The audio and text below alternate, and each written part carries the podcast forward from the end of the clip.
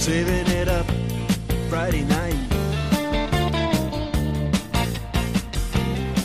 with the Sultans, with the Sultans of Slam and welcome to the jam. Come on and slam. Hey, welcome to the Sultans of Slam for Sunday, January 10th, 2021. If you're listening to this at earliest Monday evening, I apologize as the show may have gone up late. Last week we had some issues recording public beta podcast, but we got it figured out in the end and that went up on Friday, so check that out. I'm your host this week, Lee. I've been off in terms of Sultans of Slam for a couple weeks here, so we have two episodes of AEW Dynamite to review today, one of which, the best ever, period. And the other, a really good show that nobody watched. Uh, so, first and foremost, let's talk about December 30th edition, I believe it was. Uh, and that was the Brodie Lee Tribute Night. Tony Khan went ahead and tossed out his scripts for the New Year's Bash uh, and, and etc and made a total show uh, in honor of Brodie Lee. And I mean, it's been talked to death already. Here I am coming to it two weeks later. Uh, but I want to echo the uh, the sentiment that this was maybe one of the best wrestling shows. Uh, of course, a man had to die prematurely for this to uh, exist.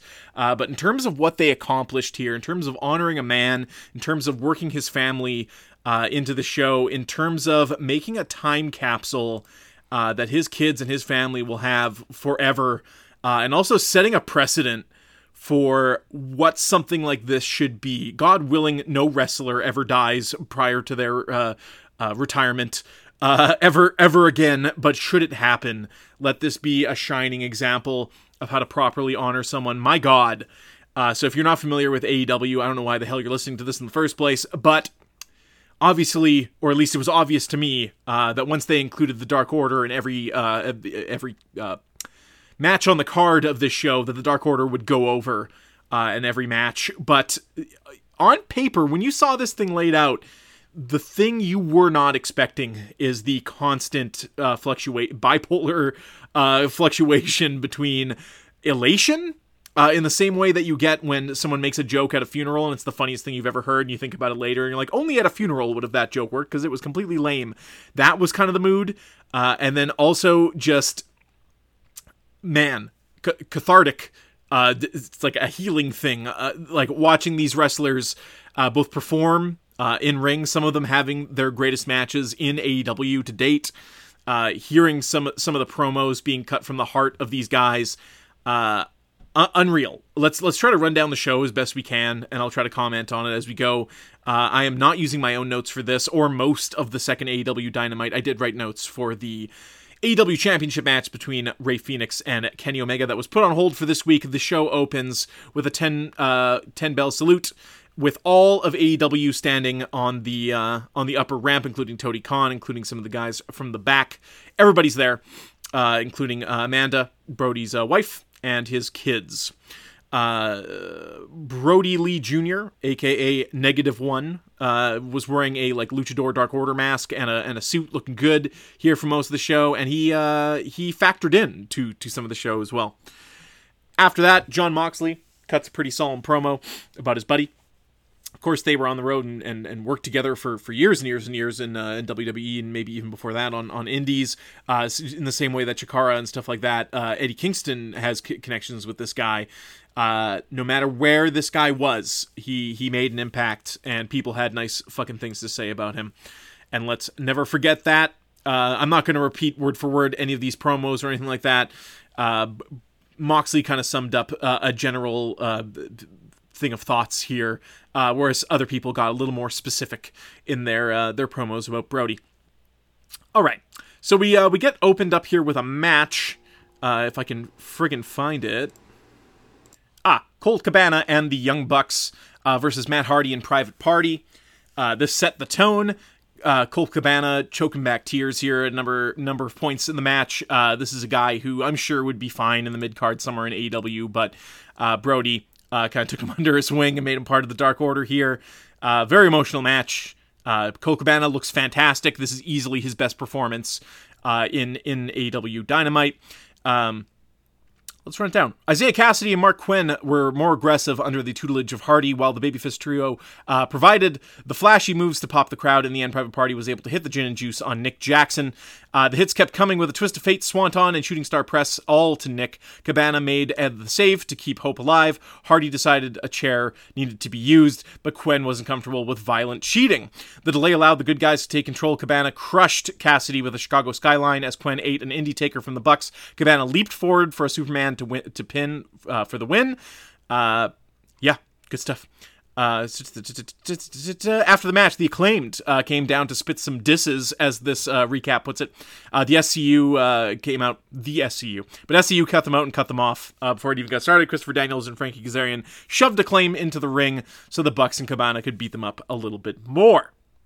Negative one approves of Colt Cabana putting the acclaimed in their place, says this tweet here. Lance Archer uh, this guy comes out in full Luke Harper dirty shirt and jeans uh, with a with a do rag in his back pocket attire. Stu Grayson and Evil Uno as a team versus Eddie Kingston, Butcher and Blade. Uh, there was a inset with not inset. There was a uh, backstage with Darby Allin, uh, who basically says he didn't get to meet Brodie until this guy came into AEW, and uh, he was the number one guy he wanted to wrestle. There was also Eddie Kingston bit. Man, Eddie Kingston is so fucking. This guy is so intense is such a good time so captivating. His eyes are so deep. This guy so eddie kingston had a, a talking head uh, thing where he's telling the kids hey uh, your father did something that a lot of fathers don't do that stuck around and, and loved the hell out of you and as long as you remember him uh, he's never really gone and a lot of other great sentiments from eddie kingston here so fucking sincere eddie kingston comes out here with a microphone and he's like so, something along the lines of uh, Brodie Lee, you're my brother, I miss you, I love you, or something like that. And he's like, but Dark Order sucks, and let's get down to business. It was it was just great.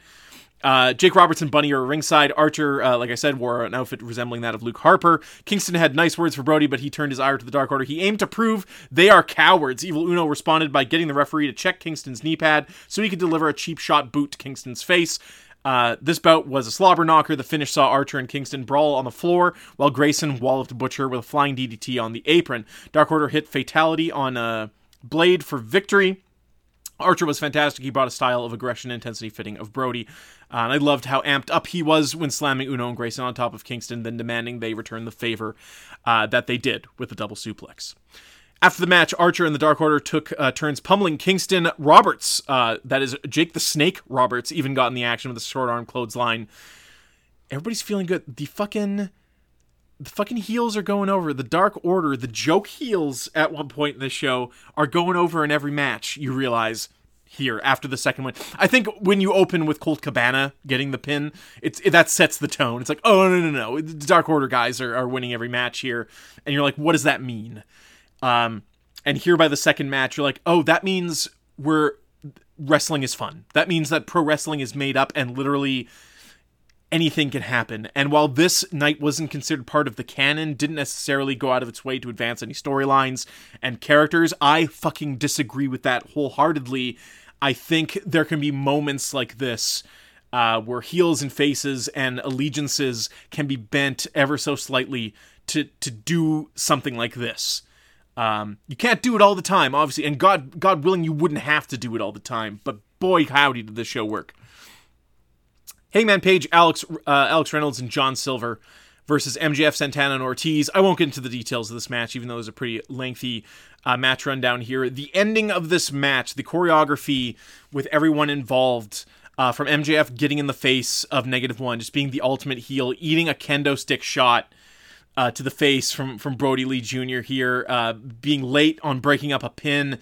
Uh, John Silver here at the end, uh, delivering the discus lariat, um, and then just breaking down in the ring. I go see this match. If you see one uh, match on the show, go see this uh, Hangman Dark Order um, match against MJF and, and uh, Proud and Powerful. It's absolutely fantastic. The the emotion the emotional peak break at the end of this match. John Silver wearing an outfit like a mini me uh, exalted one outfit that Brodie had, had allegedly bought him for a thousand dollars or something like that. Uh, oh, my cat wants to play fetch. Hello, Ziggy. Is it fetch time? I'm talking about John Silver breaking down in the ring. Okay, we gotta. It's a serious business. crazy. Uh, he's he's lumped over. Alex Reynolds is there. Everybody's kind of hugging it out in the ring. Uh, I should mention that during this match, when uh, Wardlow, it was a Wardlow, tries to get involved, or is it J.K. What, who the fuck was it? One of the hosses. But which hoss was it? I think it was Hager, wasn't it? Yeah. Uh, Erick Rowan shows up. Big Red. Erick Rowan, I believe, is his WWE name, so you're not supposed to call him that. Uh, also shows up here, of course, the uh, the the other Bludgeon brother, the other long, long time traveling and uh, wrestling companion of of one Brodie Lee, uh, shows up here and shows up again at the end with a sign here that says. Uh, uh, love you, brother. See you down the road. Something to those effects. My God, uh, just destroyed. I'm I'm trying not to dig too much into it and, and remember it too clearly here, but by God, was it a moment that everyone should check out.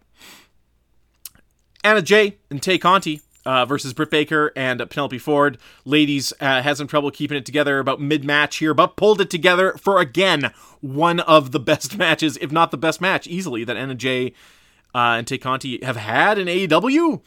Um, and I'm to understand at least one half of those. Uh, Anna Jay, I believe, is coming over from WWE, where she was in developmental for years and years and years. And in the in the short time she's been here, the tutelage of, of I guess one QT Marshall, uh, she's come so far. Afterward, Dr. Breaker called Tony Schiavone to the ring to complain about a conspiracy to make a a, a big rig pun joke here. Uh, when Thunder Rosa stormed in to attack her from behind. Uh, again, more inset promos, more stuff throughout the show. Cody Rhodes, Orange Cassidy, and 10 uh, versus Team Taz, consisting of Brian Cage, Ricky Starks, and Will Hobbs. Nothing wrong with this match. This match maybe felt most out of sorts in terms of its. Uh, in terms of how it was put together, obviously, yeah, it works. I was gonna say like you kept uh you kept Darby Allin out of this match. I feel like if you swapped Darby Allin here, it would be stepping on the uh the storyline a bit of Team Taz coming out and talking mad shit with all their huge, muscly, talented wrestlers, and then Sting coming out and everybody running away. Uh, which happened again on this previous week's uh, episode of AEW Dynamite. I feel a bit like I'm rambling. Uh, after this match, of course, yes, we got Sting coming out uh, to, to to threaten them. Um, there's uh there's a moment after of course the match here where they they put the boots in the middle of the ring. Uh they retire tony khan retires that tnt championship makes brodie lee uh the tnt champion for life. I believe brodie lee jr has been given a uh a, a, contract of some kind within aew there's tons of back uh behind the scenes stuff you can watch as well uh with with uh brodie lee jr given a discus lariat to adam cole and all kinds of fun stuff from dark and uh being the elite. So i recommend you check that out. Brodie lee we're gonna miss you buddy uh, it's a real shame you couldn't see this show and realize.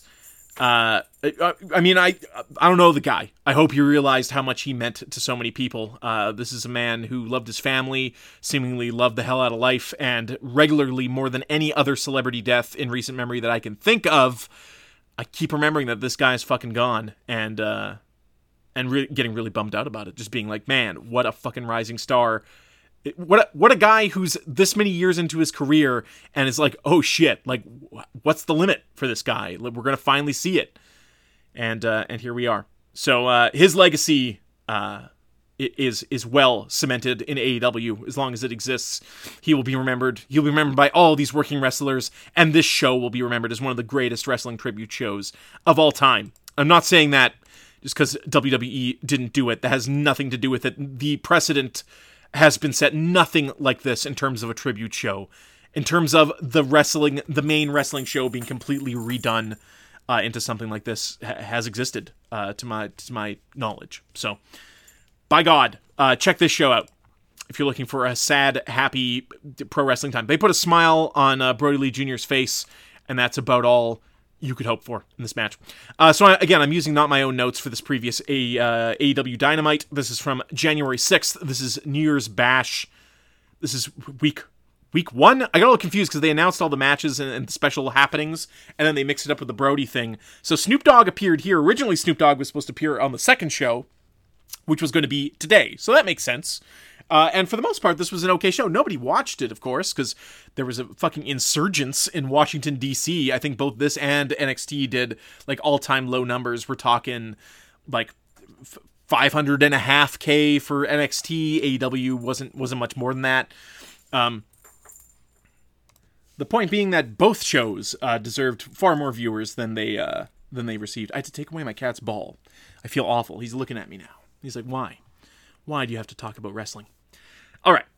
Uh, Jon Moxley appears on this fucking show and gives a promo. Uh, it's kind of everything it needed to be. Again, with Jon Moxley, it's just like you're you're holding it against the you're holding him, you're holding a lot of other people in AEW against the thing we are used to, we still haven't broken free of from watching WWE for so many years. It's just like ah. This guy lost the championship. He, he was undefeated for a full year and he lost the fucking championship. He's been off for a couple weeks. What could he possibly say to okay he well he said this. Okay perfect. Uh, just a quick badass promo put over the importance of the AEW championship put over Rey Fenix and of course uh, announced that th- this is not over. Uh, there there's unfinished business between he and Kenny Omega but if if I was booking the show Moxley d- doesn't get the belt back from Moxley gets the belt back absolutely but he does not need to get it from Omega. We can make this nested. We can make this more complicated. You can make this harder than it needs to be, uh, and by that I mean put put someone like Adam Page in that spot against uh, against Omega, etc. Uh, okay, get get it a little confusing. Get a, get a, get a triple threat in there for the championship. New Japan Pro Wrestling didn't do it. Let's do it. All right, where do I fucking begin on this thing? Young Bucks and SCU uh, versus the acclaimed and TH2 started this this show having a uh, action pass tag match, action past, action packed tag match uh, to start a Dynamite. Always a good thing. All these guys are great. Uh, TH2 comes out dancing to the acclaim's uh, uh, jukebox. ghetto blaster, whatever you want to call it. Max Caster dissed the Bucks and Snoop Dogg in a ba- uh, battle rap as TH2 danced in uh, in the back. The match was uh, flashy as you would expect. In the end, Jack Evans took a bunch of moves and succumbed to the best moonsault ever driver from Christopher Daniels and Matt Jackson. Afterwards, Frankie Kazarian reminded us uh, about his deal with Christopher Daniels. The next tag team loss for SCU means that they will split up. Until that day comes, they've got their eyes on the tag team titles. Uh, they will have the Bucks backs, except for when competing against each other for the belts. The Bucks accepted that sporting reality without attitude. Uh, I don't. re- It says re- Frankie Kazarian reminds us of his deal with Christopher Daniels. I don't remember when this took place. Uh, it sounds like something that may have happened. I don't know if it happened on Dark. Uh, if it did happen on the main AEW show, I uh, I must have fucking straight up missed it. Uh, that that makes sense. Christopher Daniels is is an older guy. He can be uh, on the mic or be in a, a coaching role or a manager role or something like that. Obviously, the man should still wrestle if he, he's up to it. But Fra- Frankie Kazarian's got a singles run in him of some kind uh, that I'm very much looking forward to. Um, massive tag bouts in AEW have been a mixed bag, says this writer. This contest fell on the positive side of the scale. Uh, there was good action and plenty of space for individuals to shine. I mean, when you consider the acclaimed and how green they are, uh, teaming here with TH2, who, who are great. Uh, this this was fine. A Hoss fight. Wardlow and Jake Hager finally get their hands on each other. These two members of the inner circle uh, still have some kind of lasting feud, some problem between them, uh, g- g- coming out of them staring at one another. Uh, inner circle members observed from the stage. It was a slow start as these big men tested each other. Hager swung his meat hooks for early success. Wardlow fired back with a clothesline to knock both men out of the ring. A slugfest and a double clothesline flattened them to the floor. Wardlow gained control with corner ramming and suplex tosses. Hager rebounded with corner jacking of his own and a hugging slam. Hager tried to finish with a Vader bomb. Wardlow got his feet up. Uh, put Hager, but Hager saw it coming and uh, snatched a leg for an ankle lock. Wardlow then uh, Wardlow upkicked his meaty hoof into Hager's jaw. Wardlow had momentum uh, by cross-checking Hager off the apron and onto the guardrail. A couple of suplexes were followed by a senton atomico from Wardlow. One, two. Hager rolled over to trap Wardlow in a head and arm triangle choke. Wardlow was able to reach the ropes with his foot for the break while uh, batting on the turn while batting while batting battling on the turnbuckles hager uh, caught wardlow again with a choke. Wardlow wisely dropped down to cause hager's head to smash into the turnbuckle. He wisely did this. Wardlow finished it with an f10 hager was upset after his loss but he accepted a fist bump from wardlow and respect was earned and this seemed uh seemed like things were going to be okay. Hot, damn, what a satisfying Hoss fight, says this writer. Uh, they were duking it out hard, but an addition of strategy made it excellent. I love the submission sequences. Good call for Wardlow to win. Absolutely. It helps legitimize his position in the uh, big men packing, pecking order. This might be looked back on as a passing of the Hoss torch. Uh, Jake Hager listen, uh, he's he's a million times uh, what he was in terms of a b- believable threat, uh, and compared to to the swagger gimmick at WWE, the MMA thing and angle that he works in pro wrestling here makes sense. Wardlow as the maybe more complete, and I, I'm I'm saying this with no uh, insult whatsoever to Jake maybe more of a complete pro wrestler uh, Wardlow is with with some of his his repertoire, his move list, uh, and and the right man won here, and it's good to see that there's some camaraderie between them now. A Hoss fight, great, always great. TNT weigh-in, Brian Cage tipped the scales at 272 pounds. Darby Allin was 170 pounds while wearing his normal clothes. Allin assumed uh, an ambush from Team Taz, so he wanted to fight right then. Lights out. Sting is here. Team Taz, Taz backs off. Sting and Allin look at uh, at each other like a couple of weirdos. Commentary pushed the idea that a relationship is blossoming.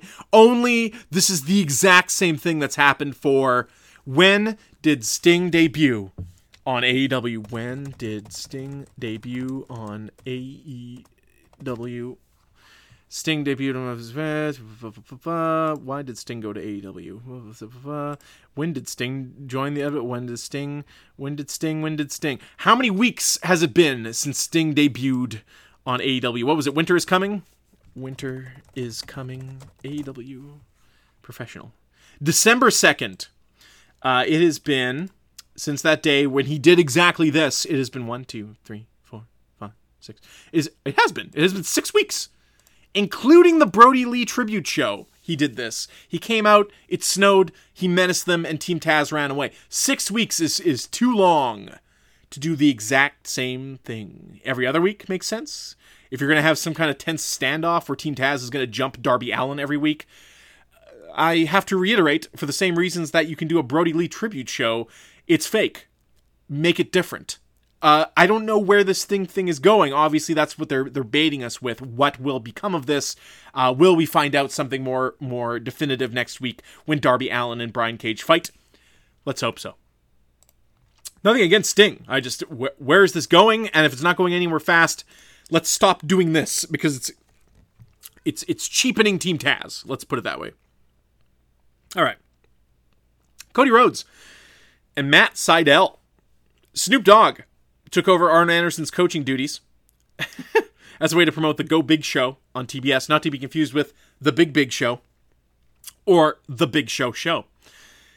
Cody comes out, Snoop has a, a version of Cody's entrance music that he re recorded that plays for a bit, and then it switches back to Cody's uh, thing. Cody kicked out of Sydal's finishing routine for uh, of a roundhouse kick and a cradle slam. Cody avoided a jumping knee to counter for a crossroads. A second crossroads did the deed.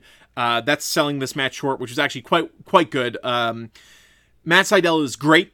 Uh, he he to me is like a Dolph Ziggler type, just a fucking fantastic worker. A smaller guy can do high flying stuff, can do uh, matches with with bigger guys like Cody. In the case of AEW, Cody is I guess a bigger guy. Uh, we need to see Matt, more Matt Sydal. I don't know a whole lot about him. Let's do it.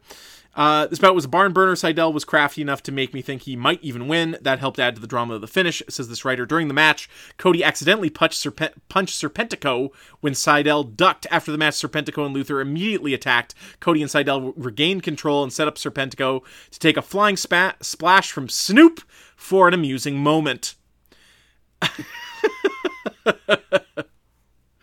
Snoop Snoop gets up on the rope here, and he does a crossbody, uh, which people are referring to as the downward dog, which is fantastic because yes, it looked like he kept his ass. You know when you see someone dive for the first time, the the the motion isn't quite there, so they just kind of like fall fall ass over tea kettle into the water. Uh, that was kind of what it looked like here. Nothing against the man. This man is nine feet tall and hundred years old. Uh, good for you, Snoop Dogg. Always good to see a piece of Americana. Snoop Snoop Doggy Dog. This was fine. Uh, Snoop was also in a segment earlier with Private Party and Matt Hardy backstage. Uh, there's a lot of parts of this match when when Snoop Dogg was just kind of standing on the ramp, semi awkwardly, but it was fine. Uh, keep in mind that Snoop Dogg is a WWE Hall of Famer, and I'm sure Vince McMahon was really happy to see this man bumping on TNT. Uh, this is when the John Moxley promo took place just for the record. Chuck Taylor with Orange Cassidy by his side provided an update on Trent's injury. The man uh, will be missing four to five months. A shoot injury, I can only assume. This is awful news because Best Friends had a little bit of momentum. Uh, Miro with Cape, Kip Sabian and Penelope Ford by his side interrupted. Uh, Chuck challenged Miro to a match. Miro upped the stakes to ta- uh, Taylor, becoming his young boy upon defeat. Chuck uh, stupidly agreed without thinking it over. Bad move on Chuck's part. Yeah. So, uh, young boy is like a, Japanese wrestling term. You you're basically like the squire uh, for for Miro. Here you go, fetches vitamin water and what else not. Uh, so there's some comedy to be uh, to be gained out of this. Also, they are setting up a angle which is a wrestling match, and then this versus something to do with an arcade machine or anything like that. Uh, so I'm for it. I put my money where my mouth is on that one and say good good idea. Uh, yeah, in terms of backstage seg- segments, I already talked about Private Party uh, with the gin, but forgot the juice, which Snoop Dogg graciously provides. We got a clip aired from Dark when Brodie Lee Jr. tried to fight Marco Stunt and led to an interview with Jurassic Express. FTR interrupted to call Stunt a glorified mascot with no value to his team. Stunt mouthed off about replacing Luchasaurus in next week's tag bout against FTR. Uh, it was announced that Tay Conti will compete against Serena Deeb for the NWA Women's Championship next week. Conti revealed that she won't be alone. Anna Jay. John Silver and Alex Reynolds will be by her side, so she is aligning herself, I guess, for sure, with the Dark Order, who are about to be the biggest baby faces on the show, uh, depending on what direction they decide to go with that. Uh, it's also worth noting that the Dark Order was not present, uh, really, on this show outside of of that. Okay, uh, there was a women's championship match on this show. I'm just trying to find where in this outline that it's even mentioned. Abaddon and Hikaru Shida. Uh, so I've been on record saying I like Abaddon. Like I, I buy into the monster thing in a way that the Kris Statlander alien thing wasn't working for me. There's something so unnerving about Abaddon, and I guess the same way that the Fiend was when you first saw the Fiend in his mask, uh, Bray Wyatt in his mask rather. But then they wrestle, and the gimmick has to end. That's that's the confuse. She's not just a creature uh, that wears wrestling clothes and bleeds from the mouth and shows up to taunt the championship, uh, cha- champion rather. She she legitimately is vying for this championship, and then you need to add a layer to the character, a layer to the wrestler, a layer to the story that's being told in the ring. Leading up to this, they started with Hikaru Shida being scared. Nobody liked that, so they kind of changed it into Hikaru Shida is scared, but it doesn't paralyze her. Uh, into kendo sticking Abaddon and attacking Abaddon. Uh, Abaddon then resorted to biting and leaving bloody gashes on the neck of Hikaru Shida. And then that was kind of the story of the match here. Uh, Abaddon's there over the commercial break. Hikaru Shida shows up. Abaddon comes at her, and Hikaru Shida cracks her in the head with a kendo stick before this match begins. Okay, uh, if that's allowed, do that before every fucking. Re- this, you're about to defend your championship. I can go up on the ramp before the bell rings and crack them in the head with a kendo stick, and we're just. The match is still on. It's fine.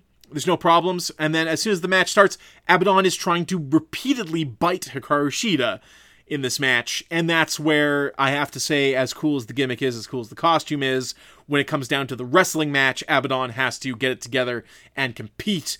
If she's simply looking to bite Hikaru Shida, that's a disqualification and should be called as such, which it wasn't at multiple times in this match, even when both combatants found themselves under the ring where the referee couldn't see them. This match continued and was considered uh, a, a proper finish uh, when when Hikaru Shida went over. I thought that was strange in terms of a match, in terms of a spectacle of champion Hikaru Shida fighting a monster zombie on AEW Dynamite. I guess it was fine. Uh, in terms of a pro wrestling match within the confines of every other pro wrestling match on this card, uh, I got problems with it. And uh, that's not even to say it's like the worst women's match. It's the worst championship match. No, no, there's been there's been way worse. Uh, it's just the gimmick, uh, the the the character of Abaddon. Just something something needs to be added to it. Uh, I don't know. It, yeah, I don't know. I don't know because even the the fiend doesn't cheat, right? Is the is the fiend a babyface? The the disqualification thing, I mean, it's you know, it is what it is. Uh, but I thought that was anyways. Hikaru Shida retains here, and it's been a long build up for this to be the end of it. So I think this is going to continue in some fucked up way. I feel like it's going to happen. All right, let's get to what I did take notes for, and I apologize for not taking notes for the whole show. This week's uh, AEW Dynamite, I will do that for you because I know you like my own flavor, as it were. Next week's card New Year's Smash Volume 2 Darby Allin versus Brian Cage for the TNT Championship. Chuck Taylor versus Miro. If Chuck Taylor loses, he becomes a young boy. Serena Deeb versus Tay Conti for the NWA Women's Championship. We cut to Dark Order with Tay Conti backstage. They do a little promo here. The Elite will be in action. Jurassic Express versus FTR. Pac versus Eddie Kingston. The Inner Circle reveal their New Year's resolutions. The Waiting Room with Britt Baker. Special guest Cody Rhodes.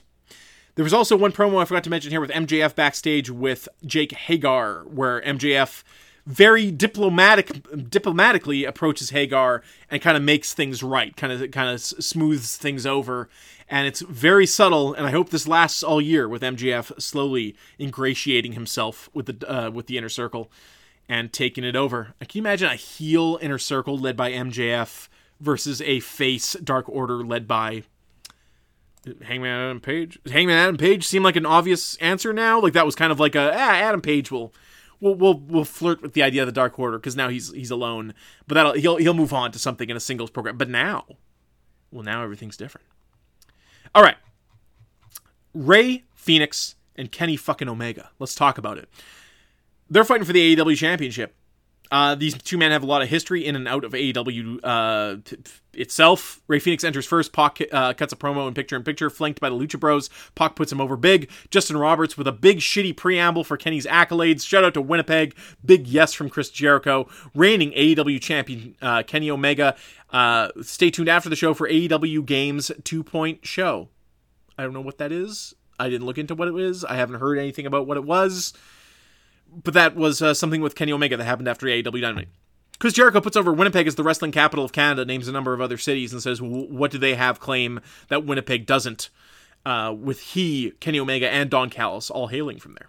Omega spikes Fenix on the top of his head. Rey rolls out. Uh, Omega runs the ropes. Fenix slides back into the ring with a step up Hurricane Rana. Uh, continues his assault to the outside of the ring. The men trade knife edge chops. Omega sends Fenix to the floor where the chopping continues. Excalibur puts over Omega's friend Kota Ibushi and his dominance in the Tokyo Dome. Fenix attempts a running cutter. Omega reverses it into a Snapdragon suplex. Fenix planted on the ring apron. Fenix planted back first on the barricade, back in the ring. Kotaro Krusher and near fall on Fenix.